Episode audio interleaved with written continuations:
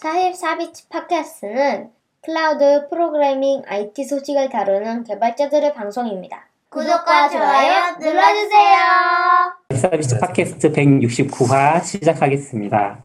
네, 오늘은 어, 다니엘 리님, 구글에 계시는 다니엘 리님 모시고 우리가 구글 엔지니어들이 또 어떤 일들을 하고 계신지 또 다니엘 리님에 대해서 또 많이 이야기를 들어보는 시간을 가질 텐데요. 저희가 편하게 다니엘 님이라고 해야 하면 될까요? 네. 영, 영어 스타일로면 그냥 다니엘 해야 되는 거 아니에요?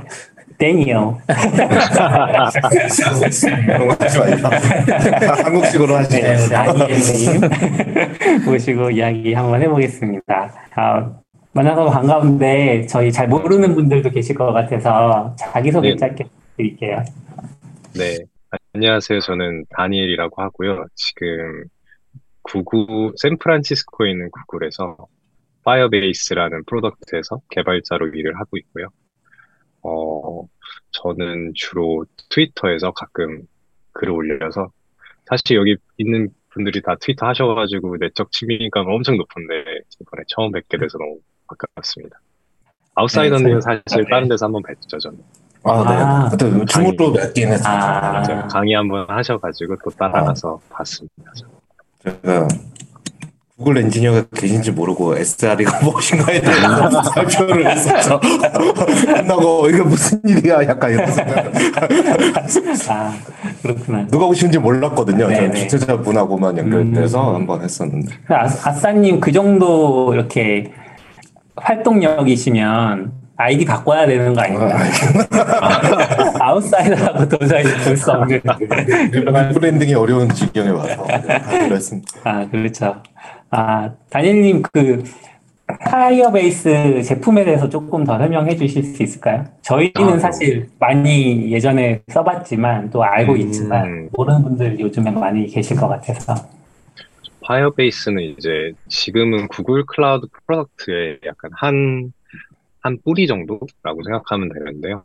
이제 보통 이제 클라우드에서도 다양한 서비스를 제공하는데 Firebase는 이제 모바일 개발자나 웹 개발자가 내가 backend의 지식이 많이 없더라도 빨리 서비스를 만들어야 되면 어떨까라는 문제에 가졌을 때 이제 Firebase가 솔루션을 제공하는 식이라서 사실 Firebase가 하나의 product는 아니고 이제 collection이 있는데 데이터베이스도 있고 또 뭐 serverless function도 있고 그다음에 cloud messaging도 있고 뭐 configuration 이런 것도 있어서 이제 client에서 이걸 모든 거를 이제 통신을 해서 데이터를 받고 할 수 있도록 이제 client SDK랑 서비스를 직접 제공을 해서 요즘에는 많이 없는데 옛날에는 약간 backend as a service 이런 식으로 데이- 서비스를 제공하는 회사들이 많았는데 지금 Firebase 말고 딱히 막 잘 되는 건 없는 것 같고 Firebase도 사실 구글이 샀으니까 원래는 스타트업이었는데 이제 구글이 이제 acquire 해서 Google Cloud에 포함시킨 그런 형태로 지금 product를 진행하고 있고 저는 이제 거기서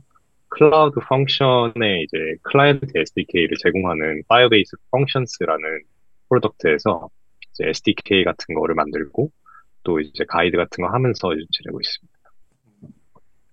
그러면 이제 보통 이 GCP 클라우드 그러니까 Google Cloud Computing 이렇게 아니죠? 구- Google Cloud. Cloud Platform. Platform 이렇게 GCP 이렇게 부르잖아요. 네네. 그거랑 그러니까 Cloud Function이 제가 처음 때는 약간 GCP 제품이라고 예전에 기억했던 것 같은데 파이어베이스와 GCP의 관계는 어떻게 되는 거예요? 이게 이거 양, 네, Cloud Function. 양쪽에 포함된 건가요? 어, 뭐 이제 Firebase Function 같은 경우는 사실상 그냥 Google Cloud Function에 의지해서 돌아가는 거죠. 음. 그래서 이제 근데 이제 Google Cloud Function을 바로 사용할 수 있지만 너가 Firebase 개발자라면 우리가 Firebase 다른 product랑 연동이 쉽게 이런 SDK를 제공해 줄게.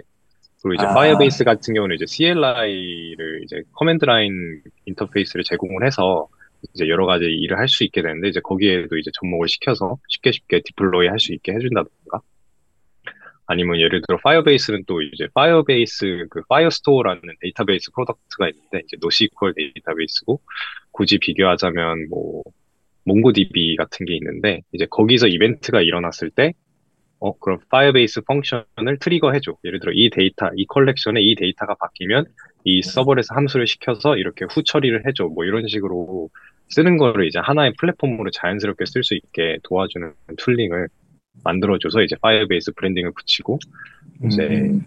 사용자는 대부분 모바일 개발자들이 많이 쓰시는 것 같아요. 이제 아무래도 Crashlytics나 이런 Cloud Messaging 같은 것도 이제 Firebase product에 포함이 돼 있어서 이제 그거를 직접 사용하면서 다른 Firebase product 쓰시는 분들도 계시고 아니면 그것만 쓰 아니 아니면 이게 처음부터 나는 backend 개발자가 없고 iOS 안드로이드 개발자만 두고 backend는 Firebase에 의지하겠다. 뭐 이런 식으로 시작을 해서 빨리빨리 scale up을 하는 게 이제 저희가 도와주는 게 목표고 좀 약간 졸업을 하는 그런 좀 방향이 있는 것 같긴 해요. 이제 Firebase를 쓰다가 이제 어느 정도 MVP를 찾고 product가 이제 scaling을 하게 되면 어느 어, 느 포인트가 있잖아요. 이제 개발자를 둬서 인프라를 구성하는 게 결국에 이런 backend에서 서비스를 쓰는 것보다 더 저렴해지는 그, 그 포인트가 있잖아요. 이제 그 포인트를 찾으면 이제 그때는 이제 인프라를 직접 구성을 하긴 하는데 저희는 이제 처음부터 끝까지 같이 함께 해주는 게 저희 목표긴 하죠. 지금 사용자 수가 어느 정도나 되나요? 구글 어, Firebase는. 그게 뭐 이게 product마다 굉장히 많이 다르긴 한데 네. 예를 들어 Cloud Messaging 같은 경우는 사실 대안책이 없거든요. 이제 notification을 보내려면 안드로이드나 안드로이드에 그러면 그냥 Cloud Messa- Firebase Cloud Messaging을 써야 되니까 그거는 뭐 몇 몇백 million 이러겠죠. 그러니까 거의 모든 개발자가 써야 되니까 어쩔 수 없이. 네, 네. 아, 그게 FCM, FCM. 네, 그죠, 네, FCM, FCM이니까. 아, 근데 이제 반대로 예를 들어 function 같은 경우는 이제 그 Cloud Function에 사용하는 거고, 그거는 뭐 몇십만 명 개발자? 근데 이제 이게, 이게 사실 개발자라고 표현하기도 어렵긴 하죠. 저희가 실제 몇 명의 개발자가 쓰지, 쓰는지는 정확히는 알 수는 없는 거긴 한데, 이제 저희는 그래서 저희 팀은 이제 Firebase Functions 같은 경우는 결국에는 우리가 GCP에 얼마나 기여를 하는가 이런 식으로 좀 저희의 약간 성공 여부를 판단하는 것 같아요. 음, 음, 결국에 저희는 GCP를 팔아 넘기는 약간 그런 그런 클라이언트인 거잖아요. 아, funnel인 거잖아요. 아, 그렇게 저는 생각을 해서 좀 어떻게 하면 우리가 serverless computing을 Firebase 개발자들에게도 좀 저- 접근하기 쉽게 만들어줄까 이런 고민을 하면서 이제 product를 만드는 거죠. 근데 Firebase 자체적으로도 과금이 있는 거 아니에요? GCP와 별개 그렇죠. 음, 네. 그죠? 예를 들어 뭐 Firebase Firestore 같은 경우는 이제 거기 pricing이 있는데 사실 Firestore는 구글 클라우드 플랫폼에 있는 product거든요. 네. 그래서 유일하게 이제 이- 이게 좀 애매해져요. 예를 들어 Firebase가 인수되기 전에 사- 있던 그런 서비스, 예를 들어 Realtime Database는 음. GCP에서 사용할 수 없어요. 아, Firestore는 GCP에서 사용도 가능하고 파이어 파이어베이스에서 사용 가능해요. 그래서 음, 그, 그, 그 과금하는 그걸 pricing 테이블을 보시면 사실 GCP에서 제공하는 거랑 Firebase랑 제공하는 거랑 똑같아요. 음. 그래서 좀 콘솔을 들어갔을 때 제가 많이 헤매는 것 같아요. Firebase 음. 콘솔 몇 번 들어가 봤는데 제품이 일단 많고 음. Firebase 안에도 아, 네. 그리고 이제 이건 구글에서 제공하는 그건가? 이런 아, 생각도 많이 맞아요. 하게 되고 음, 그렇구나. 아니, 저는 그냥 Firebase를 그렇게 아주 간단하게 뭐 할 때밖에 안 들어가고 이렇게 막 연구해 본 적이 없어. 음. 최근에는 없어서 그냥 약간 다른 트랙으로 생각하고 있었는데 음. 아, 듣다가 어 이게 겹치네 겹치는 것 같은데 이런 느낌이 들어서 어 그렇군요. 맞아요. 좀, 이거 좀 TMI일 수도 있는데 좀 웃긴 게, Firebase가 또 클라우드 팀은 아니거든요. 그래서 좀 저는 항상 왜 아니지? 라는 생각을 많이 해요. 음. 이제 회사 내에도 이렇게 좀 큰 단체가 있잖아요. 이제 Ads 팀이 따로 있고, 유튜브 팀 따로 있고, 뭐 이런 식으로 좀 나눠지는데 크게. 근데 이제 클라우드에 속한 팀이 또 아니라서, 그럼 무슨 팀에 속해 계세요? Core라고 이제 Core는 Core는 어떤 팀들이 있냐면 뭐 Flutter도 있고요, 뭐 Go 음. 언어도 있고 이런 식으로 좀 외부 개발자를 많이 오. 생각하는 그런 팀들이 있는데 거기에 있어요. 왜냐하면 저희는 개발자 focus이기 때문에. 근데 어떻게 보면 이제 클라우드에 껴야 된다 이런 시각도 많이 있죠. 그래서 음, 근데 일단은 지금은 좀 이제 이제 우리가 구글의 구글 product를 사용하는 third party 개발자들을 어떻게 우리가 잘 모실 수 있을까 이런 이런 division이 있는데 거기에 같이 있습니다. 음, 그러니까 한때 Firebase가 모바일이랑 약간 front 쪽 음, 개발자들이 쓰기 좋은 것만 맞아요, Firebase 맞아요. 제품군으로 약간 모으는 느낌이었거든요. 네. 근데 가다 보니까 다시 클라우드랑 합쳐지는 거예요. 왜냐면 아까 그- FCM 같은 맞아요. 경우만 해도 그냥 구글 클라우드 메시지지 사실 굳이 Firebase 이름을 붙여줄 Firebase가 원래 갖고 있던 게 아니니까 맞아요, 맞아요. 좀 Firebase 그런- 이름으로 이렇게 쭉 밀어주다가 음. 맞아요. 완벽하게 막 어떤 어떤 대단한 계획을 갖고 이렇게 한 게 아니라 이제 시간 지나고 막 여러 디렉터들이나 이런 사람들이 거치면서 결국 약간 음, 왔다리 갔다리 하는 것 같은데 그래도 예를 들어 뭐 Firebase Auth 같은 그 로그인 같은 거 소셜 로그인 하는 거는 음. 굉장히 사용하기 편한데 Google Cloud에도 auth 그, 유- 그 social login 하는 게 있었거든요. 음, 그렇기 때문에 사람들이 헷갈리는 거죠. 뭐, 뭐 어쩌라고?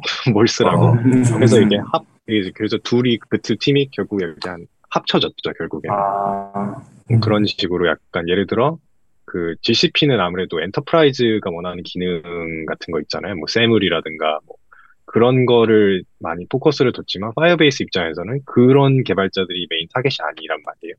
그래서 이제 둘이 어떻게 잘 합쳐지는가 이런 거에 대해서 굉장히 고민 많이 하고 그리고 여러분이 말했듯이 헷갈리잖아요. user 입장에서 두 개가 있으면 둘 다 오버랩하는 부분이 많으면 그래서 그런 거를 많이 신경 쓰고 계속 발전하려고 노력하는 것 같습니다.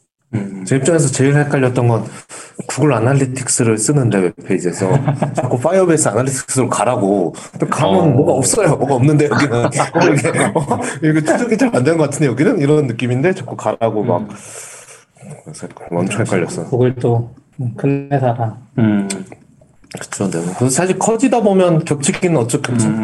어쩔 수 없는 것 같긴 해요. 맞아요. 그, 구글이 아까- 너무 크니까요. 너무 말도 안 되게 큰 네. 회사니까. 개발자분들을 위한 SDK 개발을 한다고 하셨는데, 그러면 네. SDK는 어, 떤 언어로 개발하고 계세요? 모든 저는- 언어에 대한 대응을 다 하시나요? 저희 이제 저희는 이제 Node에 많이 포커스를 두고 있고요. 그러니까, 그러니까 JavaScript. 근데 이제 저희가 사실 그냥 웬만한 왜- 원하 저희가 원하는 건 거의 모든 언어에 대한 지원이 있거든요. 예를 들어 Google Cloud Function은 뭐 Go, Python, Java 다 지원을 하지만 저희는 그렇게 하지 못하는 상황이긴 해서 일단 음. Node에 지원을 하고 있지만 사실 저희가 시간만 있고 resource만 있으면 예를 들어 Dart라든가 이런 식으로 저희는 이제 다음 언어를 어떤 걸 지원할까 고민을 할 때 일단 backend에서 유명한 언어는 무엇일까 이런 고민도 하지만 Firebase 개발자들이 누구고 그들이 걔네들이 원하는 언어는 무엇일까 이런 고민을 많이 하니까 예를 들어 Flutter 개발자들이 Firebase를 많이 쓴다 그러면 어, 우리가 좀 다트를 지원을 해볼까 이런 고민을 할 수도 있는 거고 아니면 이제 안드로이드 개발자분들은 Kotlin을 쓰면 어 우리가 Kotlin을 지원을 한다면 어떨까라는데 사실 Kotlin이 또 serverless에서는 JVM 자체가 좀 무거워서 많이 안 쓰잖아요. 그래서 그런 거 고민도 하고 하는데 일단은 지금은 저는 거의 다 TypeScript로 개발을 하고 있습니다. 원래부터 Node 개발 쭉 해오셨었어요? 어, 처, 처음이었죠. 사실 제가 Firebase 어. join하기 전에는 그 SRE 팀에 있었잖아요. 근데 SRE 팀에서는 JavaScript나 이제 구글 내에서 Node를 쓰는 팀은 없, 없는 걸로 알고 있고 음. 오, SRE, SRE는 구글에서 약간 축복받은 언어들이 있거든요. 이제 축복받은 언어라는 게 이제 구글은 그 외부에서 많이 알다시피 외부 코드를 쓰지 않고 거의 모든 거를 다 check in해서 그 monorepo 안에 있는 코드만 쓰는 게 가능하거든요. 어, 그래서 third party, 예를 들어 npm install 이런 거 절대 안 되거든요. 그럼 그런 어. 코드는 돌릴 수가 없기 때문에 보안상 뭐 거의 이제 그 언어 같은 경우도 standard library가 굉장히 빵빵한 이유가 어차피 다 처음부터 써야 되기 때문에 그런 음. 거기도 해서 그래서 이제 구글에서 축복받은 언어가 이제 Python, Java, C++, 그 다음에 이제 Go는 뭐 지네가 만들었으니까 축복받기도 했고 해서 이게 몇 개 없어요. 그래서 거의 팀들이 이제 너네가 다른 축복받지 않은 언어를 써도 돼. 예를 들어 Haskell을 써야 되면 써도 돼. 하지만 이제 구글 내에 너가 개발에 필요한 library는 네가 써야 돼. 이렇게 된단 말이죠. 근데 그게 사실상 아, 쓰지 말라는 얘기거든요. 이제 어, 구글이 구글은 뭐 protobuf라는 것도 많이 쓰고 뭐 RPC도 뭐 gRPC라는 open source 그거 쓰- 그걸 쓰지 않고 지네 내부에서 쓰는 걸 쓰잖아요. 그럼 그거를 하나부터 처음 끝까지 다 하려면 말도 안 되니까 사실상 쓰는 언어가 네, 네 개, 다섯 개 이렇게밖에 안 되는 것 같아요. 그러면 축복받진 받지 않는 언어를 써도 쓰는 건 되는데 외부 라이브러리를 가져다 쓰면 안 되고 다 작성을 해야 되는 외부 라이벌을 가져오긴 해도 돼요. 이게 체크인하는 시스템이 있긴 음. 한데 일반적으로 이제 회사 내에서 필요한 언어, 그러니까 뭐 보안적인 거 있잖아요. 특히 이런 거는 이제 그럼 security 팀이 우리는 요 세 개만 할 거라고 하면 제가 Haskell을 정말 원하는 팀이면 저희가 이제 Haskell을 커뮤니티가 따로 만들어야 되는 거예요. 저는 Rust나 뭐 헬스케 커뮤니티가 있는 거는 알고 있거든요. 그래서 그쪽이 노력은 하는데 사실상 너무나도 큰 disadvantage가 있는 거예요. 페널티를 안고 시작하니까 음. 그렇게 하기가 쉽지가 않죠. 그래서 아무래도 Java, C++, Python도 좀 Go로 그냥 대체되는 느낌을 받고 있어서 음, 그렇게 언어의 자유도가 많지 않죠. 뭐 frontend 하시는 분들은 당연히 JavaScript를 써야 되지만 Node는 저는 한 번도 본 적이 없는 것 같습니다.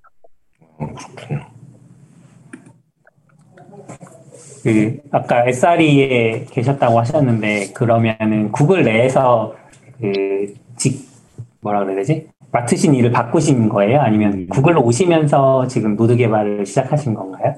어, 저는 이제 바꾸게 된 거, 한 이제 SRE 팀에 join을 해서 거기서 한 1년 반, 2년을 지내다가 아, 이제 사실 구글이 저는 굉장히 좋은 benefit 중 하나가 회사가 전 세계에 많이 있고 또 굉장히 많은 product를 다루는 회사잖아요. 그래서 사내 그, 그 채용 게시판이 정말 재미있어요. 저는 일주일에 한 번씩 보긴 해요. 어떤 팀들이 hiring 하나 보는데 그러면서 약간 이런 이런 팀들도 있구나 이런 식으로 많이 보게 되거든요. 그래서 막그 사내 와. 개발자들을 서로 채용해 가려는 그죠. 이제 사, 사실 아. 그 사, 사내 채용 그거를 이제 외부에도 옮기기도 하는데 일단 대부분 매니저들은 이제 그냥 사내 게시판에 먼저 올려서 네, 네. 우리 우리 도큐멘트 이런 거 디자인 도큐멘트 여기 있고 뭐 우리는 이런 사람들과 일하고 있고 하니까 사실 채용 시장에선 그런 거를 못 하잖아요. 음, 그냥 이 회사에 이런 팀이 대략적으로 있다라고만 하지 거기에 누가 일하고 있고 이 매니저는 몇 년 동안 구글에서 일했고 그 밑에 리포트가 몇 명 이런 식으로 다 볼 수 있잖아요. 저는 그래서 저도 이제 그런 식으로 계속 다 재밌는 팀들을 찾고 음. 저 같은 경우는 이제 이사를 가고 싶진 않아서 샌프란에 있는 팀 중에 어떤 팀이 있나 했더니 뭐 샘플 안에는 크롬 팀이 있고 그다음에 뭐 트래픽 관리해주는 팀이 있고 그다음에 Firebase도 있대요. 그래서 음. Firebase 팀에 가서 점심 어차피 같은 오피스에 있으니까 점심 한번 먹자 해서 가서 이제 점심 먹고 음. 어, 괜찮은 것 같다라고 해서 그냥 악수하고 끝이에요. 그러면 이제 내가 transfer를 할 수 있는 거거든요. 어, 그래서 그래서 사실 구글이란 구글 말고 이게 대기업들이 좀 개미지옥인 느낌이 있잖아요. 이게 월급도 안정적으로 나오고 근데 구글은 좀 하나 더 있는 게그 그 내부 이직이 너무 쉬워요. 그리고 음, 재밌는 것 같아요. 너무 재밌는 팀들이 많이 있는 것 같기도 하고, 또 그게 제가 쉽게 접할 수 있으니까, 2, 3년에 한 번 이렇게 팀 옮기는 사람들도 많고, 한 팀에 뭐 10년 계신 분도 하고 계지만, 음. 이렇게 저같이 좀, 좀 궁금한 거 많고, 말 많이 하고, 이렇게 사람 만나는 거를 그래도 즐기는 사람은 이렇게 계속 좀 옮기는 것 같긴 해요. 어떻게 보면 매니저가 진짜 힘들겠네요. 음, 우리 팀이 경쟁력이 좀 떨어지면 쑥쑥 옮겨가 버리고 음. 사내 음. 이동이니까 그걸 맞아요. refer check도 되게 쉬울 거잖아요. 그렇죠. 네. refer check 그죠? 이. 사람, 이 사람 코드 보면 되잖아요. 이제 음, 그렇죠. 음. 뭐 GitHub 같은 걸로 PR 보고 어, 이렇게 잘하네 이러고 또 회사 내에서도 2년, 1년에 두 번 그 performance review 이런 걸 하니까 음, 다 나오거든요. 매니저는 다 볼 수. 있어요. 그쪽은. 그쵸. 그래서 채용하기가 훨씬 쉽죠. 그쪽. 음, 그러면 옮겨갈 때 현재 팀에도 매니저가 있잖아요. 네네. 매니저한테는 그냥 얘기만 하면 되나요? 이제 팀에 1년 이상 있으면 매니저는 막을 수는 없대요. transfer를. 아, 근데 이제 진짜 앙- 저는 실제로 이런 일은 들어본 적이 없는데 만약에 매니저가 앙심을 품었다. 왜 그러는지 모르지만 네네. 그럼 이 사람의 performance를 낮게 주는 걸 생각할 수도 있는 거죠. 그러니까 만약에 내가 나갈 것 같다라고 한 사람은 performance를 낮게 주는 거예요. 사실 근데 아. 그렇게 나쁜 사람을 저는 만난 적이 없어서 아, 네. 그런 일 없지만 그렇게 매니저가 하면 또 소문 나가지고 다른 네. 팀원들 사실, 사실 매니저가 할 수 있는 게 없어요. 이게 잡는 음. 거는 예를 들어 그래도 아 그래도 이거는 마무리 해줘 한 달 정도만 더 있어줘 이런 건 할 수 있겠지만 너 가지 마 이거는 사실상 어, 그 사람이 진짜 급하지 않는 한 힘들죠. 저도 그런 걸 경험해 보진 못했는데 약간 이렇게 제가 transfer를 시도했는데 실패할 수도 있잖아요. 음, 왜냐면 그 왜냐면 뭐 팀에서 안 받아줘? 그 팀에서 안 받거나 뭐 아니면 뭐 어쨌거나 그쪽도 이제 refer check나 이런 걸 손만 들면 가는 건 아니니까요. 그렇죠. 그 경, 맞아요. 하면 이제 약간 제가 있던 예전 큰 조직에서는 좀 문화상 그런 만약에 넘어갔으면 오히려 괜찮아요. 이제 안 볼 거니까. 아. 못 넘어가면 이 팀장을 계속 봐야 되는 거죠. 약간 요 아. 요거의 애매함. 아니면 몰래 진행하고 저쪽에서 받겠다고 했는데 이 팀이 어 여기 너무 그러니까 너무 주- 중요 인력을 해서 놔줄 수 없는데 음. 하면 이제 다시 위에끼리 이렇게 매니저끼리 만나서 막 할 때의 그 중간에 곤란함 그런 것 때문에 좀 되게 눈치도 되게 많이 보고 약간 사람들이 그냥 나가는 걸 선택하기도 많이 했던 것 같은데 그런 문화가 잘 자리 잡혀 있네요. 조직이 좀 어느 정도 크면 구글 정도면 좀 부담 없지 않을까요? 또 구해오면 되니까. 또 구해오고 막. 그러니까 한국의 웬만한 기업도 좀 큰 기업들은 하려면 할 수는 있었을 것 같아요. 음. 왜냐면 한명 빠진다고 막 큰일 나는 건 아니니까. 근데 이제 뭐 조직장들끼리 이야기해서 못 가는 경우도 저도 보긴 했는데, 음. 그럼 결국 퇴사하긴 하는데, 아, 그렇죠. 그죠. 결국은 퇴사하게 되죠. 음. 아마 그런 경험이 많이 있어서 퇴사를 시키는 것보다는 하는 그런 환경. 문화가 그럴 수도 네. 자리 잡은 게 아닐까. 그럼 미국은 매- 매니저, 음. 매니저도 좀 의욕 없는 애들을 좀 끌고 가는 거를 힘들어하는 것도 있어서 만약에 얘가 마음을 굳혔다 하면 그냥 좀 아, 쿨하게 보내주는 거는 있는 것 같아요. 원래 좋은 사람이 먼저 나가는 거 아닌가요? 아, 지금 의욕 없다는 건 이제 나가고 싶다고 아, 하면. 억지로 붙잡아도 그 얘기신 것 같아요. 하긴 그렇네요. 네. 굳이 여기서 안 하겠다는데. 혹시 게시판에서 보셨던 팀 중에 좀, 어, 이런 팀도 있구나, 재미있어 보여. 이런 팀이 있으셨으면. 공개 가능한 범위에 아, 가능한. 저는 저는 개인적으로 약간 그 뭐 고 언어나 아, 뭐 Dart나 Flutter 이런 좀 신기술에 관심이 많은데 그런 팀이 음. 막 hiring 한다고 하면 막 괜히 오 신난다 이래서 가고 싶다 뭐 이런 마음이 괜히 들기도 하고 음, 아니면 전 좀 약간 지역마다 또 봤던 것 같아요. 예를 들어 또 막 유럽도 오피스가 많으니까 막 베를린 오피스에서 hiring 한다 그럼 막 갑자기 막 상상의 나래를 펼치는 거죠. 내가 유럽에 가면 또 어떨까 재밌겠다. 막 음. 뭐 애기 교육은 어떻게 해? 막 이런 식으로 그냥 좀 지역마다 보거나 아니면 좀 내가 관심 있는 기술 음, 고 언어를 고 언어 뭐 개발자 툴링을 만든다 그런 거. 아 진짜 멋있다. 진짜 저런 걸 나도 해보고 싶다 이런 생각이 드니까 음. 사실 지금 팀도 저는 재미있고 되게 사람들이 착한 것 같아서 어쨌든 사내 이직을 회사 내에서 이직을 해도 좀 리스크가 있잖아요. 이상한 사람 만날 수도 있는 거고 생각보다 일이 재미없을 수도 있는 거고 하니까 저는 이제 그냥 상상의 나를 펼치는 거 좋아해서 자주자주 보긴 하는데 막 음. 나 하고 싶다 이런 생각은 또 음. 엄청 많이 드는 또 팀에 오래 있어야지 또 기여를 또 할 수가 있잖아요. 그게 쉽지가 않잖아요. 음. 기여하는 게. 음. 그래서 이게 너무 자주 옮기기도 힘든 것 같긴 할 것 같아요. 그럼 거긴 성과가 워낙 중요하니까. 맞아요. 성과. 근데 뭐 성과는 다 중요하지 않을까요? 한국도 중요하지 않을까요? 한국은 약간 애매한 지점이 있는 것 같아요. 음. 성과만으로 따지면 또 너무 각박한. 오. 맞아요. 그리고 아니면 뭐, 측정이 잘 안 되는 걸 수도 있어요. 음, 그럼 이제 뭐 매년 그런 좀 review나 이런 rating 같은 걸 받는 시스템은 없는 건가요? 당근 레, 마켓. rating은 있는데 이제 거기에 뭔가 이게 이 사람이 진짜 눈에 안 띄는 뭔가 기여를 많이 했다거나 이런 걸 좀 더 따져주는 것 같아요. 미국 회사들은 잘 모르겠는데 미국 회사들은 그냥 네가 맡은 일 하고 그거보다 더 퍼포먼스 했으면 끝인데 이제 한국은 또 약간 그레이에 있는 거 해, 해주는 분들도 많이 지- 음, 그러니까 눈에 안 보이지만 그 리더 입장에서 그레이에 있는 거 한 것도 다 챙겨주려는 것 같고. 음, 모르겠네요 미국은. 음, 저도 미국은 안 넓어봤는데 그냥 느낌에는 요즘은 많이 나아지긴 했지만 예전에는 약간 실력보다 뭐 아부나 친분 음. 이런 걸로 더 하던 게 약간 한국 사회였고 조금씩 아직 계속 좀 많이 네. 많이 변하긴 했지만 아직도 그런 부분도 좀 남아 있고 그냥 밖에서 봤을 땐 미국은 조금 철저히 성과랑 음. 일 중심에 좀 대인 시스템이 잡혀 있으면 아직 한국은 그걸 잡아가는 과정이지 않나? 음, 그 약간 애매한 게 역량이랑 성과도 사실 구분이 돼야 되는데 네. 그것도 사실 애매하잖아요. 아, 그렇죠. 역량과 성과는 음. 역량은 그냥 그 사람 자질이고 성과는 이제 회사에서 그걸 잘 활용해서 성과를 내느냐인데 저도 하고 있긴 한데 쉽지는 않은 것 같아요. 아직 경험 못 해봐서 그럴 수도 있고. 음.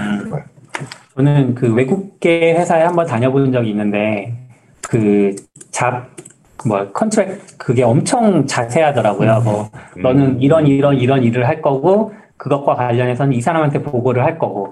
근데 그 계약서를 처음에 받았을 때는 그런 문구들이 되게 좋았는데 안에 있는데 3개월, 4개월도 안 됐는데 조직 개편이 계속 일어나는 거예요. 음. 제가 맡은 일도 당연히 바뀌고 또 처음 들어가자마자도 거기 적혀 있는 일 외에도 보이는 일이 있으니까 하게 되잖아요. 음. 그럼 이런 일들은 다른 회사들은 어떻게 커버를 하는 거지? 어. 네, 그런 게 되게 궁금했었어요. 어, 근데 저번에 누구랑 얘기했는데 외국 그 그런 게 바뀌면 그 계약서 다시 쓰나던데 외국은? 그러니까 원래 그래야 되는데 네, 네. 너무 자주 쓸 것 같은 그, 거죠. 그, 그 회사 약간 한국계 미국 회사라서 아, 약간 좀 섞여 있는 거 아닌가? 그래서. 그래서 저는 저는 그래도 미국 회사가 다- 질문 답변이 될지 모르겠는데 한국보다 다른 게 있다면 여기는 그런 뭐 대- 이게 직급이 연차나 이런 거보다는 레벨 시스템인 거잖아요. 그러니까 이제 뭐 이제 1로 들어와서 2가 되고 3이 되고 4가 되고 이런 시스템인데 이제 그 레벨마다 역량이 이게 뭘 해야 되는지에 대한 그 정의가 굉장히 뚜렷하게 내려져 있거든요. 뭐 예를 들어 어, 네 가지 카테고리로 나눠서 예를 들어 너는 예를 들어서 뭐 레벨 1의 엔지니어는 주어진 일을 task를 잘 완료하면 되는데 레벨 2부터는 좀 주변에도 좋은 영향을 줘야 되고 그다음에 레벨 3부터는 너의 팀 내뿐만 아니라 너의 팀의 팀 친구들까지도 영향을 줘야 되고 뭐 이런 그러니까 영향력 그다음에 너의 코딩의 그런 quality 뭐 이런 식으로 너가 만약에 task가 주어지면 레벨 1은 내가 어느 정도 이제 교정을 받으면서 완수할 수 있다고 2부터는 그냥 문제를 주면 네가 푼다. 이 디자인까지 할 수 있다고 세 번째는 문제도 네가 알아서 가져온다. 뭐 이런 식으로 이제 역량이 나타내 있고 또 두 번째로는 이제 누구나 다 승진을 할 필요도 없거든요. 예를 들어 나는 레벨 2인데 그냥 나 레벨 2로 살래라고 하면 매니저가 오케이 그럼 너는 그냥 이 expectation을 내가 너에게 계속 바랄게라고 하는 거고 제가 만약에 2에서 3로 가고 싶다라고 하면 그러면 3는 이런 모습을 좀 보여야 돼. 근데 너가 지난번에 프로젝트를 진행했을 때 이런 모습을 보였잖아. 근데 그거는 2보다는 아니 3보다는 2에 가까웠어. 그래서 다음에는 너가 이 3 내가 이 역량을 보여주고 테이블 보여주고 이런 부분이 좀 부족하니까 이런 거를 우리가 메꿔보자. 이런 식으로 계속 이제 lead를 매니저가 해주는 셈이니까 음. 사실 이게 저는 재밌다라고 생각이 많이 들기도 하고 예를 들어 저희 팀에 뭐 60살 뭐 할아버지가 계세요. 어, 근데 그냥 시니어 엔지니어가 이제 3위거든요. 1, 2, 3 치면 3위인데 승진에 관심이 없어요. 그냥 나는 그냥 즐겁고 나 코딩하는 거 즐겁고 나는 멘토링 해주는 것도 즐거운데 내가 4에 도전하고 싶지는 않고 너무 피곤한데? 라고 하면서 나는 지금 미팅에 일주일이 뭐 다섯 개 정도 있는데 그거 다음 거 가려면 두 배로 늘려야 되는데 전혀 그럴 관심이 없어라고 하면서 그렇게 일하시다가 은퇴하시더라고요. 그래서 이제 미국은 좀 그게 좋은 것 같아요. 그냥 자기 커리어를 그냥 자기가 원하시는 대로 하기도 하시고 또 서로 나이나 이런 것도 모르니까 아 쟤는 막 일한 지 5년밖에 안 됐는데 벌써 시니어고 나는 아직 시니어 못 따랐네 이런 거를 느낄 필요가 덜 되는 것 같아가지고 음. 좀 약간 나만의 커리어에 내가 지금 필요한 건 뭐지? 예를 들어 저 같은 경우는 이제 아이가 생겼으니까 저는 아이랑 시간 보내는 게더 중요하니까 별로 승진에 크게 관심 없다라고 매니저한테 얘기를 해서 그냥 헬랄라 하면서 일하고 있거든요. 지금. 열심히 아. 일은 안 하고 있거든요. 근데 음. 나중에 나중에 지금 세린이가 제 아이 이름인데 세린이가 좀 학교 다니고 저도 여유가 음. 생기면 그때는 다시 좀 열심히 일해서 나 승진에 노려보고 싶다 이런 식으로 할 수 있는 거니까 그런 좀 자율도 그리고 남의 한국은 그거 있잖아요 막 나이 맞춰서 이 나이 음. 때 아, 이거 해야 그쵸. 되잖아요 그게 너무 압박감을 벗어날 수가 없다고 저는 생각이 들거든요 너무 아. 힘들 것 같다고 느꼈는데 저는 솔직히 미국에 평생 살았는데도 느낀 거면 좀 웃기긴 한데 어, 아, 근데 저. 궁금한 게 레벨 이제 들을 때마다 진짜 좋은데, 그럼 아까 그 레벨 3분은 사실 미국은 레벨이랑 연봉이 연동돼 있잖아요. 그럼 완전 나는 계속 이 연봉으로 적당히 벌 거야 하는데 사실 한국은 내가 뭘 했든 연봉이 올라가길 기대하잖아요. 음. 그냥 계속. 아 그분 레벨 3에서 자기 연봉이 오르지 않는 걸 그냥 인정하는 거예요. 그죠. 근데 그게 좀 twist가 있다고 생각이 드는 게 개인적으로는 음. 그분은 구글에 10년 전에 들어왔어요. 그러면 음. 그분이 받은 주식의 가치는 아, 그렇죠. 10배가 뛰었겠죠? 그러기 때문에 만족하는 건가라는 생각이 좀 들어요. 음. 그러면 이제 기본적으로 내가 레벨을 오르지 않으면 보상이 안 오를 수 있다는 걸 서로 인지한다는 거네요. 연봉 인상, 그냥- 아니, 그러니까 물가 인상률만큼의 인상은 있지 않을까요? 좀? 아, 네, 아닌가? 물가 인상률 1년에 한 번 이제 네. 맞춰주긴 하는데 그게 이제 보통 인플레이션 맞춰주는 거기도 하고 음. 근데 아까 말씀하신 대로 테이블이 있으니까 그 예를 들어 레벨 3이 받을 수 있는 그 range가 있잖아요. 그거 넘어가기는 어렵죠 이제. 근데 그걸로 만족하겠다 이건데 사실상 시니어도 어 실리콘밸리에서는 잘 받으니까 이게 음, 그리고 그분 맞아요. 같은 경우는 이제 아이도 다 키웠고 집도 있고 음. 이제 진짜 돈 쓸 데가 없는 거예요 딱히. 그래서 욕심이 덜 하신 것 같더라고. 근데 하긴 사실 저도 합리적 의심은 이미 돈 겁나 많이 벌어서 그런 거고 있고. 근데 미국은 그런 얘기도 있더라고요. 약간 나이가 들면 의료보험 때문에라도 그러니까 연봉에 상관없이 음. 회사에 있는 게 음. 의료보험이 너무 비싸니까 아, 저도, 네, 그것만으로도 맞아요. 충분히 괜찮 뭐 그런 얘기도 있긴 하더라고요. 저도 최근에 그 이야기 들은 것 같아요. 그렇게, 그러네. 어떻게 보면 엔지니어는 다양하게 많이 필요하니까. 근데 이 퇴직하면 그 연봉 말고 어, 의료보험 누구도 잡지 않는데. 어, 그렇죠. 맞아요. 근데 저 듣다 보니까 그게 너무 좋네요. 약간 사람이 뭐 10년이면 20년 맨날 달릴 수는 없잖아요. 음. 말- 말씀하신 대로 뭐 육아도 해야 되고 이러면 내가 좀 쉬다 쉬는 타이밍도 필요하고 달려도 되는데 약간 그래도 우리나라는 그 쉬는 타이밍에는 약간 저성과자가 되는 듯한 음. 뭐 본인이 그렇게 느끼는지 회사가 주는지 잘 모르겠지만 그런 느낌이 좀 있는데 그런 좀 그런 느낌과 상관없이 내가 달릴 땐 달리고 안 달릴 땐 안 달리면서도 삶을 할 수 있다는 건 좀 괜찮은 것 같아요. 본인이나 사회나 다 그렇게 느끼는 것 같아요. 보상이 아마 인플레이션 수준으로만 오른다는 게 본인도 내가 좀 점점 불안하죠, 약간. 그러니까 아무도 압박 안 해줘도 음. 이래도 되나? 싶은 느낌이 좀 들 것 같긴 해요. 아무튼 너무 재밌게 이야기해서 음, 그러네요. 이 SR 이야기도 좀 재밌는 게 아, 많은데 네네네. 어, 이제 그, 최근에 한국에서는 그 구글 엔지니어는 이렇게 일한다라는 책이 엄청 화제, 엄청? 하여튼 제가 느끼기에는 좀 화제를 많이 끌고 있어요. 그, 번역하신 분도 이제 책 내용을 좀 핵심적으로 압축해서 전달하고 싶으셔서 많이 좀 발표 자료, 발표 기회도 많이 만들고 계신 것 같고, 저희 회사에도 얼마 전에 오셔서 발표를 해주셨고, 오. 네, 그, 이렇게, 사람들도 이제 그 책에 대해서 관심이 많은데, 그럼 이제 당연한 궁금증은 구글 엔지니어는 정말 그렇게 일하는가? 이런 게 궁금해지잖아요. 책에 나온 대로만 하면 되나? 그리고 SRE도 이제 계셨다고 하니까, 구글에서 나왔던 그 Site Reliability Engineering 그 책을 사실 한국에서는 SRE들의 교과서처럼 약간 이렇게 모시고 보는데 그런 책들도 현실과 얼마나 좀 어, 갭이 있을까, 갭이 없을까, 뭐 이런 공- 궁금증들이 좀 있는데, 저도 그냥 일개 직원으로서 느낀 것만 하면 워낙 회사가 크고 개발팀도 너무 많으니까 이 일정한 bar를 유지할 수는 없고 이제 좀 음. 개발을 잘하는 팀도 있고 개발보다는 좀 product를 더 만드는 팀 이런 팀도 있을 텐데 그, 그 Googler는 이렇게 일한다는 그 최상의 팀의 모든 면목만 한 거니까 그러니까 예를 들어 테스트를 굉장히 잘 쓰는 팀이 있을 수도 있잖아요. 그 테스트에 굉장히 유명하신 분이 그 팀에 들어와서 testing quality를 올렸다. 그러면 구글 그 책은 최고 잘하시는 분들만 모셔서 음, 한다니까 당연히 그거를 육각형을 다 이룬 팀은 없을 거라고 생각은 하지만 그래도 회사 내에서 그 개발자를 위한 그런 문화 같은 거는 개발자 입장에서 너무 즐거운 게 많거든요. 예를 들어 음, 사내 컨퍼런스도 많이 한다든지 예를 들어 리서치 컨퍼런스 하면 막 제프 딘이 발표해줘요. 그럼 막 어, 너무 좋죠.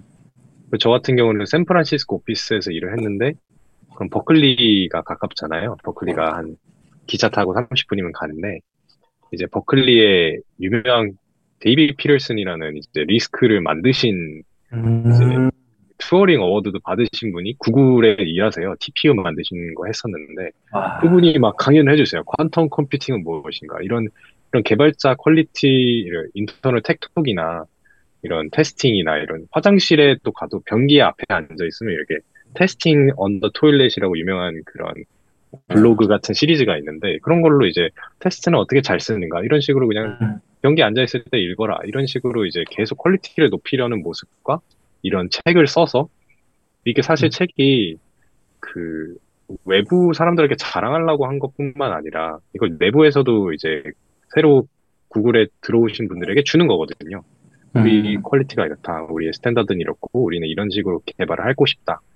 너희들도 이런 거에 동참을 해주라. 이런 거죠. 그래서 사실 그 책이 초반 부분은 사실 철학적인 부분이 많잖아요. 우리가 soft engineering은 이렇게 생각하고 testing은 이렇게 생각하고 이제 그런 거는 좀 교육적인 부분이고 그런 거를 사내에서도 저도 많이 교육을 받으려고 해- 하려고 한다라는 걸 많이 느끼고 있고 이제 후반부에 나오는 좀 tool, 이제 실제 우리가 이런 tool을 사용한다. 그건 뭐 진짜 사용하고 있죠. 그러면서 저도 아 이런 개발 tool들은 확실히 이런 사용하니까 좋구나. 예를 들어 그 code review tool 같은 것도 사실 저는 이제 open source 활동을 좀 하고 있는데 제가 제가 아까 말한 그 SDK가 다 open source거든요. 음. 이제 그럼 이제 GitHub으로 code review하고 하는데 저도 이제 개인적으로는 사내 code review tool이 훨씬 더 효과적이라는 생각이 많이 들거든요. 음. 음, 그런 거 설명하는 거는 저도 이제 어 그런 거 당연히 쓰고 훨씬 quality가 좋은 거는 아니, 어느 부분에서는 quality가 좋은 게 맞는 것 같다라는 생각이 들지만 예, 예를 들어 어떤 분이 막 예를 들어 당근 마켓 분들이 이제 만약 미국에서 발표할 기회가 생겨서 우리 엔지니어 이렇게 한다 했는데 누가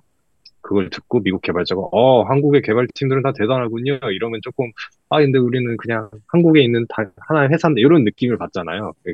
그래서 저도 약간 만약에 누가 저한테 그 Googler 책을 보고 오 그렇게 개발하시군요 대단하신데라고 하면 저도 사실 할 말이 없죠. 저는 그렇게 안 하는 부분도 많으니까. 예. 아, 저뭐 총합을 해놓은 거니까. 음, 음. 어떤 팀은 요걸 잘하고 어떤 팀은 저걸. 그렇겠네요. 그 책으로 트위터에서 그 좀 한국 개발자들 일어나기 힘든 시간이긴 하지만 스페이스도 좀 열어셨던 것 같은데 그거는 네. 어- 반응이 어떠했었나요?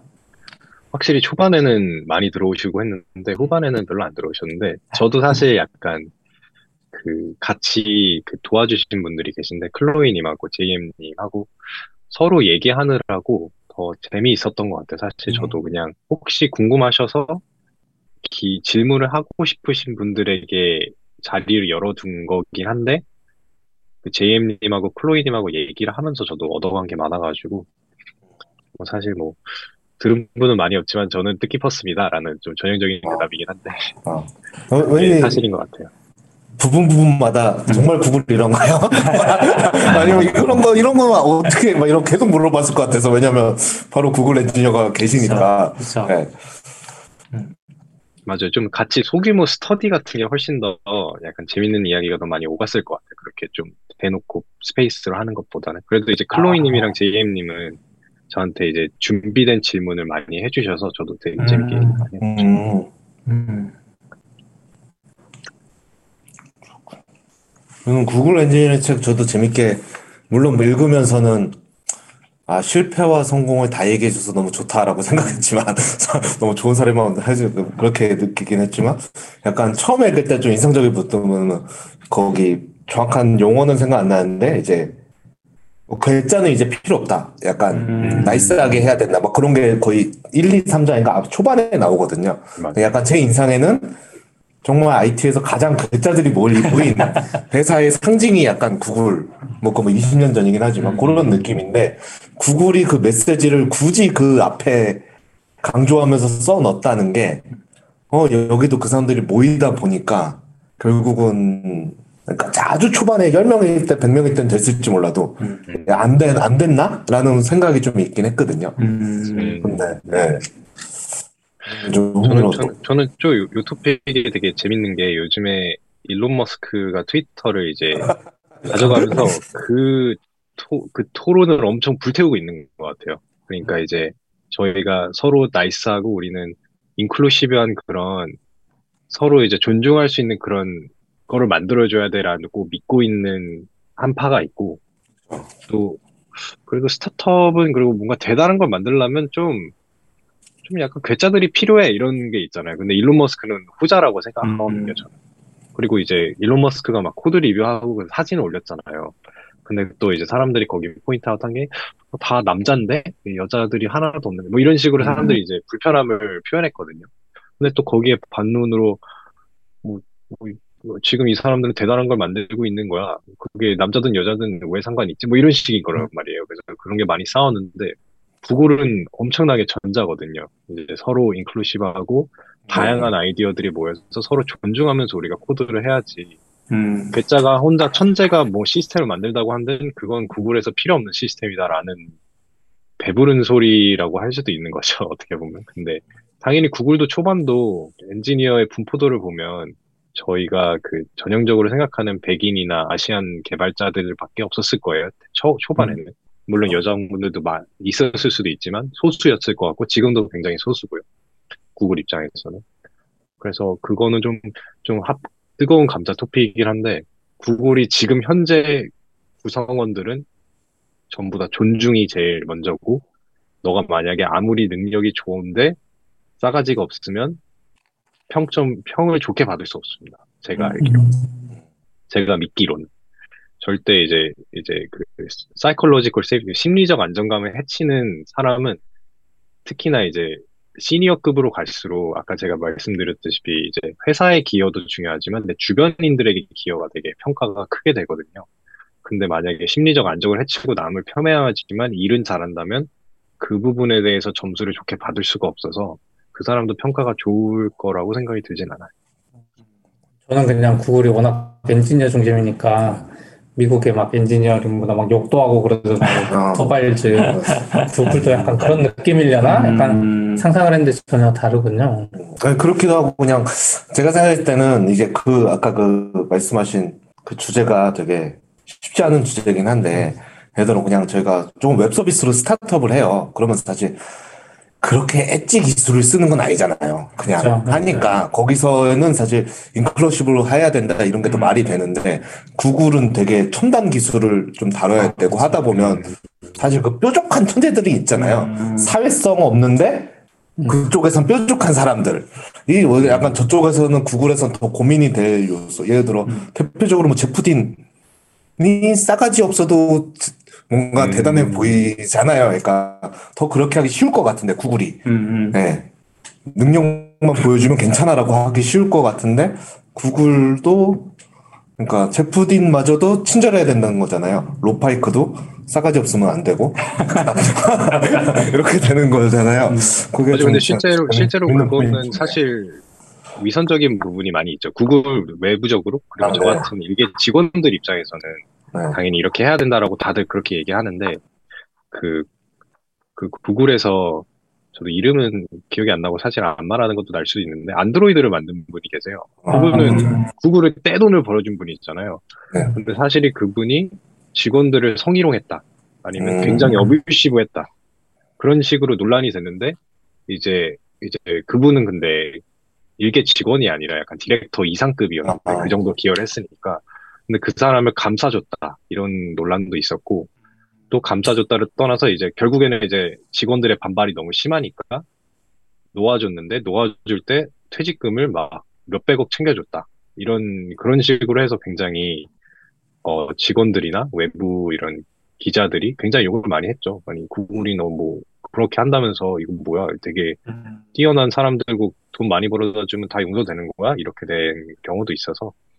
사실 구글이 저 일개 직원에게 느끼기에는 저는 그렇게 많이 한다고 하지만 아까 말씀드린 그런 진짜 뾰족한 천재 제프딘이 만약에 정말 싸가지가 없어요. 근데 구글이 진짜 제프딘을 놓아줄까? 제프딘은 음. 사실 굉장히 젠틀맨이시고 정말 멋진 분인데 만약 말씀하신 대로 쉽지 않은 결정일 것 같아요. 그 윗부분 입장에서는 그렇게 잘하는 애를 왜 우리가 보내줘 이렇게 생각할 수도 있고. 근데 결국에 그분은 놓아주긴 했어요. 음. 그런 논란이 많다 보니까. 음. 그분 그 책에서도 나올걸요. 그 안드로이드 네, 역사. 역사. 네. 네, 거기에서도 그 언급이 되는지 모르겠는데 어. 요즘에는 그런 그것 때문에 그런 좀- 언급은 없었던 것 같긴 해요. 그래요? 그 등장 인물 중에 있었을 것 같긴 한데 좀 그런 사람에 사람이 대한 얘기, 네, 그런. 기사로 막그 퍼져서 음. 사실 그 책에서는 근데 또 어떤 면에서는 뭐 회사에서 뭐 그런 분을 감싸고 뭐 이런 거가 설사 있더라도 직원들이 그 가치를 인정하고 참지 않는다는 거는 그래도 음. 좋은 부분이긴 하네요. 음. 네. 그쵸. 그- 계속 발언을 하는 거잖아요. 심지어 디렉터임에도 불구하고 그 사람들이. 그 어, 갑자기 그 얘기하니까 생각나는데 작년인가 그 구글이었던 것 같은데 AI 기술을 약간 정부인가 군용에 아 넘긴다고 음. 직원들이 파업해가지고 막아 어. 그거 엄청난 싸움 비- 비- 엄청 돈 벌어주는 건데 막았을 걸요 아마 아마 철회했던 맞아요. 것 같은데 중국에 제공한다고 그런 거 아니었나요? 중국인가 검색 결과를 네. 뭐 이렇게 해가지고 둘 다 있었습니다. 하나 그 어, 작년에 뉴스 났던 거는 중국의 검색 엔진을 그 서비스화 하는데 중국의 중국 정부의 요구를 요구를 들어주고 가겠다 이거에 대해서 아, 직원들이 반발한 게 있었고 또 그 전에도 이제 미국 정부에 이제 machine learning 이런 기술을 팔겠다 하는데 사람들이 어 그러면 살상용 무기에도 쓸 수 있는 거 아닌가? 우리는 그런 거에 일을 하고 싶지 않습니다라고 했는데 아까 말씀드렸다 아니, 들 예, 알사이드님이 말하시다시피 결국 구글이 직원들 말을 들어줬죠. 그래서 그런 거는 저도 좀 대단한 것 같아요. 직원들의 보이스를 그렇게 내는 것도 그렇고 심지어 제가 SRE에서 일할 때 SRE에 3대장이 있어요. SRE에 3대, 지금은 그 3대장이 커졌는데, 진짜 3대장인 게, 그 세 분은 그 프로덕션의 어떤 시스템이든 SSH 할 수 있어요. 그게 와. 사실 말도 안 되는, 말도 안 되는 권한이거든요. 아 그렇네요 음, 근데 그분 중 한 명이 그 약간 굉장히 앞에 나서서 만약에 구글이 이걸 하면 난 퇴사하겠다. 이런 식으로 저희에게 노골적으로 그걸 보여주셨거든요. 그래서 저는 그걸 음. 보고 굉장히 충격을 받았죠. 이것이 미국? 이것이, 이것이 한국에서는 뭔가 상상할 수 없을 것 같은데 그렇죠. 그런 거를 많이 하는데 사실, 사실 그것도 요즘에 일론 머스크 때문에 좀 논란이 되는 것 같아요. 또 음. 약간 이렇게 직원들 말을 듣는 기업들이 야, 나약하다! 막 이런. 다 잘라라! 아니 근데 그게 약간 그건 것 같아 요. 앨런머스크가 그렇게 하는데 계속 막 돈을 잘 벌고 뭐 구글도 잘 벌지만 음.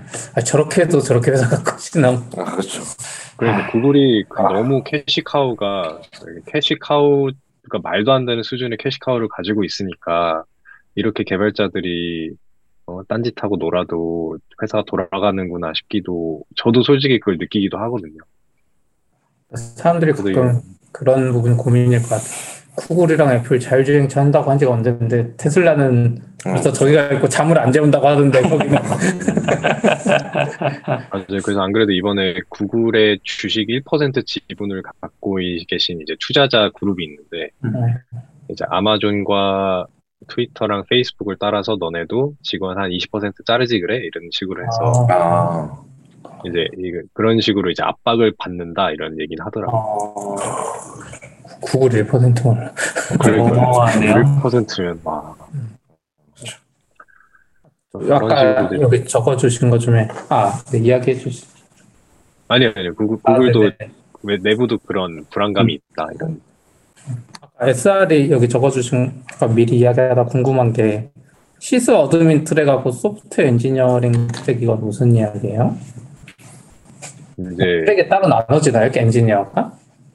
이제 이게 그 사람을 뽑을 때 나눠지는 게 SRE라는 그 단체의 그 수장분들이 SRE를 이제 시스템 애드민이나 데브옵스에 그냥 넘어서가 아니라 실제로 이제 소프트웨어 엔지니어들로 구성된 그런 조직을 만들고 싶어 하니까 이제 사람을 뽑을 때 이제 소프트웨어 엔지니어로서 SRE 면접을 보는 과정이 있고 그 sys admin으로 보는 과정이 있어서 조금 질문이 달라요. 예를 들어 소프트웨어 엔지니어링 트랙 같은 경우는 일반적으로 그냥 구글에서 소프트웨어 엔지니어들이 받는 문제를 받아서 이제 들어가는 거예요. 어떻게 보면 SRE 팀이 좀 더, 좀 더 약간 세분화된 지식이 필요할 수도 있잖아요. 뭐 리눅스를 잘 알아야 된다, 커널을 잘 알아야 된다. 근데 그런 거를 몰라도 소프트웨어 엔지니어면 우리가 와서 가르쳐 줄게 이런 느낌으로 뽑고 반대로 시스템 sys admin으로서 내가 뭐 20년 동안 sys admin 했고 리눅스 뭐 Bash 엄청 잘합니다라고 하면 그분들도 물론 SRE에 도움이 많이 되니까 그분들을 뽑는 전형이 따로 있어서 사실 직함이 조금 다르긴 해요. 예를 들어 저는 SRE 대시 소프트웨어 엔지니어 이랬거든요. 음, 아. 근데 하는 일이 다른 건 아니었어요. 음. 이제 다만 다른 거는 이제 저는 이제 나중에 Firebase 팀으로서 소프트웨어 엔- 엔지니어로 옮길 때 이제 따로 technical 면접을 보지 않았는데 시스템 시스템 admin 하시는 분들은 소프트웨어 엔지니어로서의 역량을 보여주는 그런 technical 인터뷰가 필요하다 하더라고요. 음. 음. 하는 건 다르지 않았고 그냥 SRE의 그 코어 이게 SRE가 좀 이름을 새로 번듯하게 지은 이유가 우리도 그냥 시스템 admin 하지 말고 우리 소프트웨어로 우리 문제를 풀자. 그러면서 막 어, 애완견이 아니라 cat, 어, 뭐 가축. cattle이다 뭐 이런 막, 막, 막 음. 많이 했잖아요. 그런 거에 그런 것 중 하나였던 것 같아요. 그럼 저도 이제 미국도 구글도 보면 그 책 보면서 소프트웨어 엔지니어로 다 통칭하고 backend 엔지니어도 다 소프트웨어 엔지니어고 native 음. 개발자도 아까 말한 것처럼 소프트웨어 엔지니어면 native고 front고 뭐 다 할 수 있는 거지 약간 그 정도를 음. 봤는데 sys admin은 약간 다르다고 인정해 주는 것 같아서 그게 좀 음, 네, 아. 신기했었어요. 맞아요. 또, 또 다른 전형이 예를 들어 IT shop에서 일하시는 분들이 SRE로 오시는 분들도 많아요. 음. 이제 그런 분들은 이제 시스템, sys admin 과정을 밟아서 이렇게 오시더라고요. 아, 그래서 그런 funnel도 있고.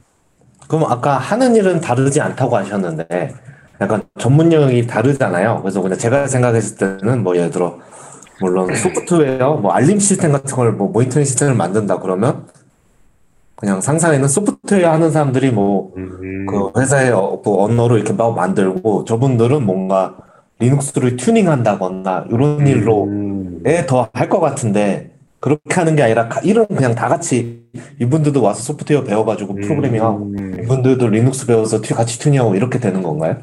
들어오고 나면? 그, 그 팀, 팀마다 좀 해야 되는 일이 다르잖아요. 그래서 약간 해- 진짜 예를 들어 아까 말씀드린 대로 notification 시스템을 만드는 팀은 소프트웨어 엔지니어가 많이 필요하니까 네. 그팀 매니저는 좀 소프트웨어 엔지니어 출신을 뽑긴 하지만 만약에 sys admin 분이 오셔서 나는 근데 코드 좀 잘 짤 줄 알아요 라고 하면 그래 그럼 너도 와. 이런 식인 느낌이고. 아, 아, 그러니까 서로 막 그 직함이 이 사내 페이지에 가면 써 있긴 하지만 서로 막 너 sys admin이야? 아니면 너 소엔이야? 뭐 이런 식으로 소개하지도 아. 않고 그냥 나는 SRE다라고 하고 나는 SRE에서 이런 걸 하고 있다라고 해서 사실 SRE라는 그 단체가 구글에서 단지 이제 pager를 들고 아, 좀 웃긴 게 저는 SRE일 때 페이저가 없었거든요. 그 음. 이유가 SRE가 안정성에 대한 모든 component를 SRE가 먹거든요. 저 같은 경우는 안정성이라기보다는 이제 데이터 센터를 구글은 실제로 운영을 하잖아요. 음. 그럼 거기에 들어가는 많은 소프트웨어가 있는데 그 중 하나를 담당하는 SRE 부서였어요. 음. 그래서 저는 사실 on-call이 없었어요. 근데 어. 오히려 지금 파이어베이스에 와서 on-call이 있어요. 그래서 음. SRE일 때는 on-call을 하지도 않았는데 지금은 오히려 소프트웨어 엔지니어에서 on-call을 하는 웃긴 상황이 있는데 그 이유가 이제 SRE가 구글에서는 안정성을 담당하기도 하고 그래서 그 유명하신 SRE 한 분이 너가 SRE로서 너가 세 가지의 persona가 있다고 생각하면 되는데 첫 번째는 약간 그 제임스 본드처럼 너가 무슨 사건이 터지면 거기에 가서 현장을 수습하는 그런 저희가 흔히 생각하는 SRE가 있고 두 번째는 그 제임스 본드가 만드는 총을 만드는 그런 소프트웨어 엔지니어 그러니까 그 tooling, reliability tooling이라고 하는데 그런 거를 만드는 개발자가 있고 그 마지막엔 좀 약간 컨설팅처럼 만약에 개발팀이 너에게 와서 우리가 SLO랑 SRI 같은 거를 정해야 되는데 어떻게 하면 좋을까라고 했을 때 그 데이터로 너는 이렇게 시작을 해 이런 식으로 가이드 해주는 역할도 있다. 그래서 너가 어떤 식으로 너가 커리어를 키우고 싶은지 SRE로 그건 너의 선택인데 그거를 잘 생각해보고 너도 어떤 역량을 키울 건지 고민해봐라. 뭐 이런 식으로 조언을 받은 적이 있어서 아, SR이라는 그 회사 내에서 SR이라는 게 되게 크구나 구글에서는 라는 생각을 많이 했었어요. 방금 그런 조언들은 원오원 같은 시- 세션을 열어서 해주시는 건가요? 방금 같은 경우는 약간 사내에서 그냥 SR이 약간 컨퍼런스, 작은 컨퍼런스를 아. 했었던 적이 있는데, 그때 이제 아까 그 말씀하신 뭐 3대장이가 계시잖아요. 그런 분들도 가끔 뭐 그냥 좋은 얘기 하시고 이런, 오. 그렇게 접할 기회가 좀 많이 있었는데, 확실히 근데 좀 재택근무하니까 덜 가게 되는 것 같아요. 전에는 그냥 회사에서 일 안 하고 구경 가면 좋지 뭐 이런 느낌으로 갔었는데, 요즘에는 그냥 집에서 있다 보니까 덜 가게 되는데, 옛날엔 정말 열심히 그런 거 다니고 재밌게 놀았죠. 미국에서도 SRE를 SR이라고 부르나요? 왜냐면 이런 거 한국에 살면 이런 거 너무 궁금한 거. 약간 SRE 이 정도는 아닌데 그냥 그냥 SRE 그냥 이렇게 아, R이 아. R이 좀 더 굴러가는 거. 아, 그렇죠. 아, 그 음. 단축 그걸로 부르는군요. 아. 네, 네. 음. 그게 약간 의외 포인트에서 우리가 읽는 대로 미국 가면 안 읽는 게 아, 맞죠. 의외로 좀 있어서 네. 약간 컨퍼런스 갔을 때 SRE 했는데 응? 그러면 이게 알바림 이상한 건지 아니면 SR이라고 부르지 않지 않는 건지 이런 헷갈릴 때가 좀 있어요. 맞아요. 그- 어, 근데 실제 그런 경우 있으신가요? 그렇게 말하면 알아들을 것 같은데.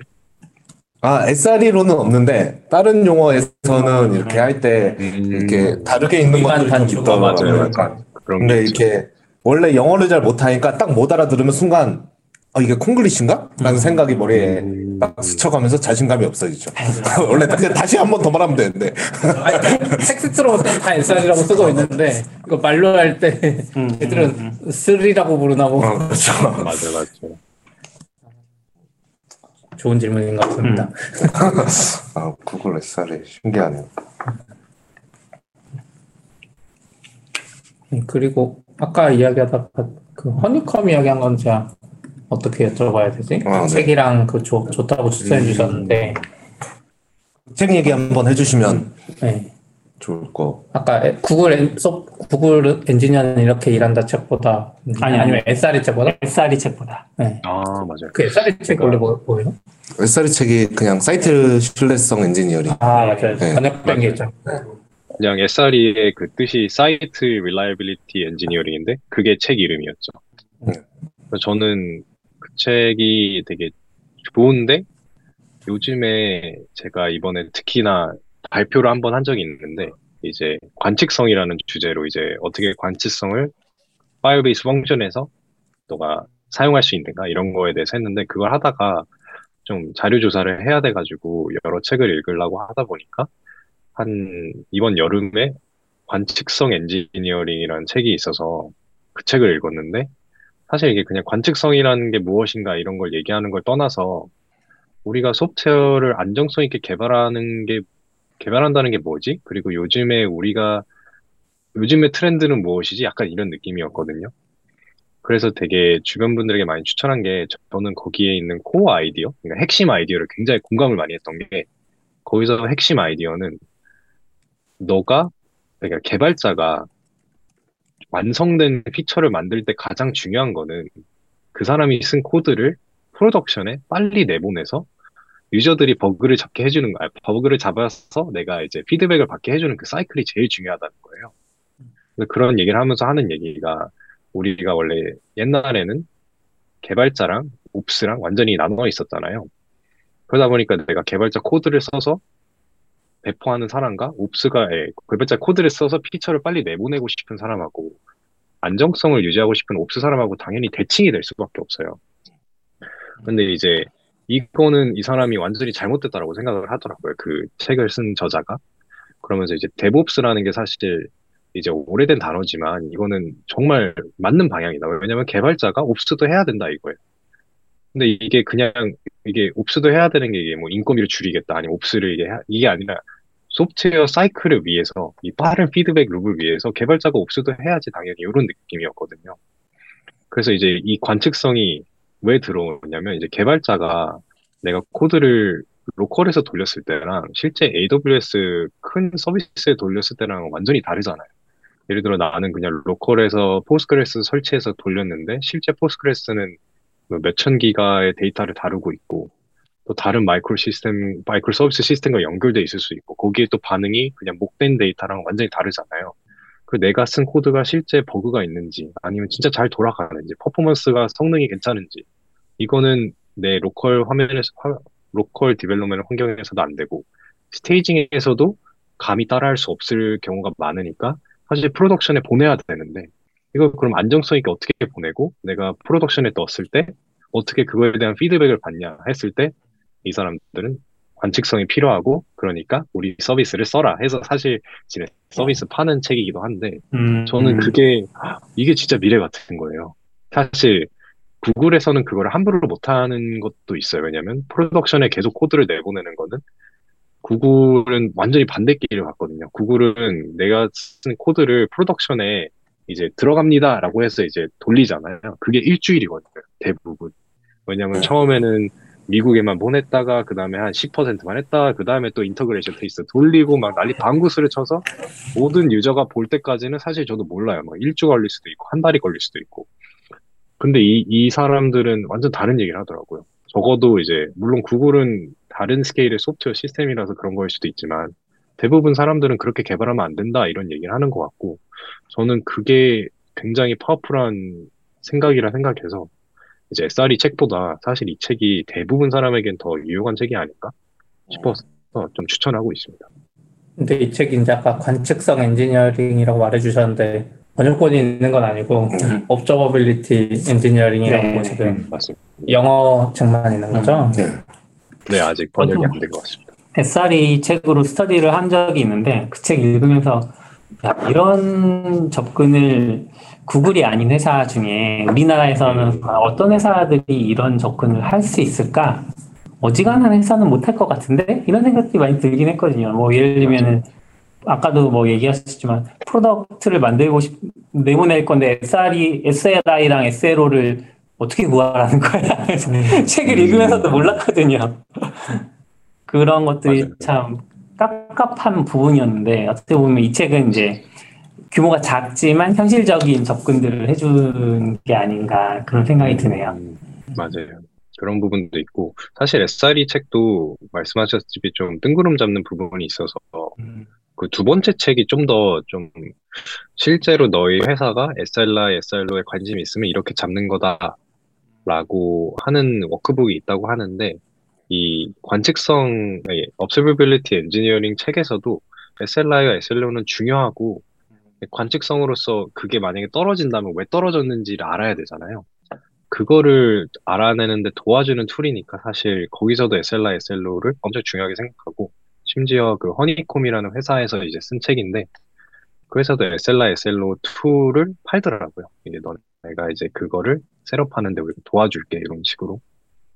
저는 그래서 이분들을 막 엄청 팔로우하고 약간 팬이 됐어요. 이 아, 사람들이 진짜 어, 뭘 하는지 아는 것 같다라는 음, 생각이 되게 많이 들어서 이 사람들을 좀 더 열심히 귀 기울여 봐야겠다 이런 생각이 많이 들어서 음. 트위터에서 얼마 전에 한번 얘기해 주셔서 장바구니에 담아놨는데 아직 읽지 못했는데 좀 읽어봐야 되겠네요. 음. 이게 그렇게 두껍지는 않았던 것 같은 기억이 있는데 맞아요. 꽤, 꽤 얇습니다 생각보다. 예, 그냥 후후 약간 넘기셔도 되고. 어, 원 번역사 안 나오나 이렇게 약간, 약간 한국에 살면 좀 그런 게 좀 있죠. 이거 맞아요. 지금 열 힘들게 읽어볼까? 조금 기다리면 역사가 나올려나? 약간 그런 책도 있거든요. 원서를 샀는데 아직 못 읽었는데 번역서가 또 나왔어. 아, 책을 이제 또 사서. 약간 좋은 거 아니에요? 아, 물론 그렇긴 한데 책을 아 그쵸. 네, 아, 책을 샀는데 다 아, 읽고 사- 사지 나왔으면 말걸. 하지만 음, 책 한번 봐야 되겠네요. 너무, 너무 재밌게 읽었고. 사실 관측성이라는 그런 tooling이 구글에서도 많이 사, 사용하긴 하거든요. 음, 근데 이거를 그냥 단순히 기술이 아니라 약간 철학적으로 설명해주는 책이라고 생각해가지고 약간 이게 사실 여기 툴도, 네. 네, 툴도 많고 그래서 단순히 기술이나 툴로 해결되는 문제는 아닌 것 같아요. 맞아요. 문화라거나 뭔가 이런 게 맞아요. 개발 문화 얘기잖아요. 결국에 개발자가 운영을 해야 된다 이런 약간 시작점이 있잖아요. 그거를 동의를 해야 되고 그 동의를 구하기 위해서 엄청나게 설명을 잘 해주는데 보통 말빨이 아니에요. 무조건 넘어가요. 저도 왠지 내년에 고민해야 될 부분인 것 같은데 아, 꼭 그쵸. 읽어봐야 될 것 같네요. 네. 벌써 한 시간 반이 됐는데 이렇게 궁금한 점들 질문 올려달라고 제가 쓰긴 했는데 아무도 역시나 평소에 언제나 오히려. 글이 올라오는데 오늘은 어, 그러니까 오늘 너무 보는 분들이 좀 있는데도 오히려 그러니까요. 어, 월요 그런데 집중해가지고 월요일 날 처음 해서 그런가? 아니 아니 드- 너무 아. 드느라 음. 질문을 처음 못 올리신 것 같아요. 궁금한 건 많을 텐데 제가 요즘 이제 가끔 외부에 다녀보면 사시사 비치를 많이 들으신다고 하는데 듣기만 하시고 이렇게 어디에 숨어 있는지 모르 우리는 모르잖아요 사실 그래서 너무 반응이 없으시니까 궁금하니까 혹시 용기를 내시고 네 많이 댓글 달아주시면 좋겠고요.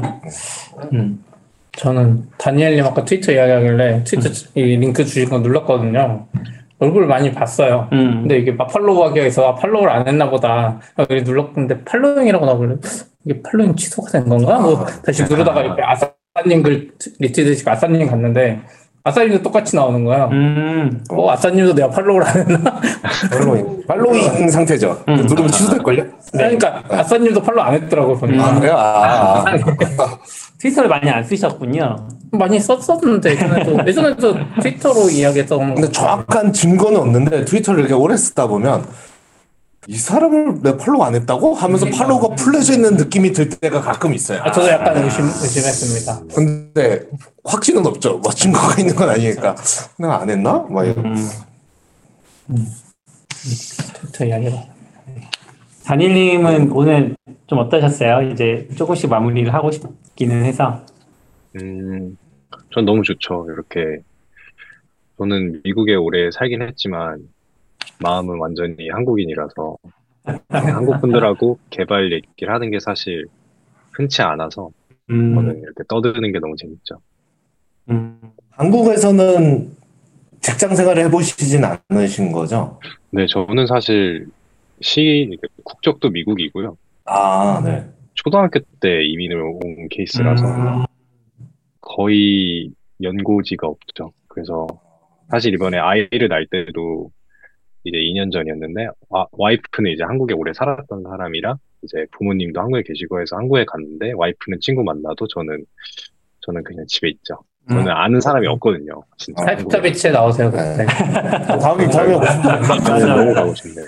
연락 주세요. 사실 사실 트위터를 하게 되는 것도 좀 사람 만나고 싶어서 한게좀 있죠. 음, 음, 개발 얘기하고 싶은데 누구랑 하지 했는데 트위터에 한국 개발분들이 너무 많으신 거예요 생각보다. 맞아요. 음, 그래서 너무 재밌게 하는데 제발 안 망했으면 좋겠죠 저는. 트위터가 망하면 안 되는데 너무 재밌는데. 그런 게 약간 또 자기 사는 문화의 차이인지 저도 몇 년 전에 이제 미국 샌프란 가면 샌프란 가면 너무 신나거든요. 매일 미덥이 있어요. 주말만 빼고 매일 미덥 있으니까 저녁마다 미덥 가고 막 회사 놀러 가고 막 이렇게 했는데 그러다가 페북에 계신 한국 분을 만나는데 너무 심심하다는 거예요. 태- 그래서 음. 너무 심심해서 밤 10시까지 일만 한대요. 그분은 나이도 어렸거든요. 그냥 일하고 음, 회사에서 세끼다 먹고 집 가서 자고 다음날 출근 그게 하고 너무 심심하다고 해서 저는 약간 아니 오. 저녁 저녁마다 미덥 있는데 왜 심심한 거죠? 약간 이런 느낌이었거든요. 그또 아웃사이더님이 엄청나게 인사이더 인사이더 맞아요, 맞아요. 그렇게 미덕 가서 막 재밌게 하고 이게 되게 어렵더라고요. 저도 가본 적이 음, 엄청 그- 뻘쭘하잖아요. 좀 뻘쭘하긴 하죠. 공짜로 피자 주니까 피자 먹고. 전 영어를 못해서 사실 어울리지 못하고요. 근데 여기서 좀 그냥 가면 저녁 미덥인데 뭐 뭐 만든 실제로 만든 사람 나와서 발표하고 뭐 고 코어 개발자 나와서 발표하고 하니까 한국하고는 좀 느낌이 조금 다른 거죠. 약간 한국의 고미도 갈 때랑 음. 거기 갈 때랑 뭐 실제로 막 페이스북 사람 나오고 뭐 옐프 사람 나오고 막 이러니까 그런 게 신났던 것 같아요. 여기는 구글 안에서 이미 봤으니까. 그러니까 옆- 옆에 있으니까 별로 그게 회사 있는데 뭐 약간 이런 느낌이겠죠. 음, 맞아. 미국 미국이 심심한 동네긴 하고 샌프란도 웃긴 게 막 8시 지나면 열어 있는 커피숍도 찾기가 힘들어요. 그래서 아 그렇죠. 그냥 미국 자체가 좀 집에서 가정이랑 있어라 이런 사회적 느낌이 좀 있는 것 같아가지고 다들 형이랑 집에 있지 않은 것. 같은데요? 퇴, 퇴근하고 저녁까지 일하는 것 같은데. 정말요? 예전에 넷플릭스 분한 우버 다니는 분인가 그 이야기 들었던 음. 것 같아요. 4시인가 5시 되면 다 퇴근한다고. 음. 그리고 이제 밥 먹고 한 8시에 다 들어온다고. 아 그렇죠. 어. 스타, 스타트업은 완전히 좀 다른 이야기긴 하죠. 음, 근데 오늘 데니엘님 이렇게 얘기하는 건 처음인데 얘기 잘하셔서 음. 종종 SRE 얘기 듣고 네. 미국 인프라 얘기도 듣고 이러면 음. 이래도 좋을 것 같네요. 미국에서 어. 이렇게 트위터 보다가 데니얼님 어디 갔다 그러면 이렇게 섭외해서. 미국, 미국의 큰 뉴스가 이번 특파, 특파원으로 어, 어, 얘기하겠습니다. 좋습니다. 네. 음. 저희 또 든든한 후원자이시기도 해서 항상 감사하는 마음을 가지고 있다는 거 알아주시면 좋겠고. 적은 양이지만 너무 재밌게 아. 들어서. 아닙니다. 네. 뭐, 오늘은 여기 이쯤에서 마치면 어, 네. 싶은데요. 네. 긴 시간 동안 이렇게 이야기 재미있게 해주셔서 너무 감사합니다. 아닙니다. 너무, 너무 저만 말을 많이 한 것 같아서 죄송하네요. 아 아닙니다. 네. 저희가 원하는 바입니다. 네. 게스트가 말 많이 하는 걸 원하고 있습니다. 네네. 네, 오늘- 재밌었습니다. 감사합니다. 네. 네. 오늘 들어주신 분들도 고맙습니다.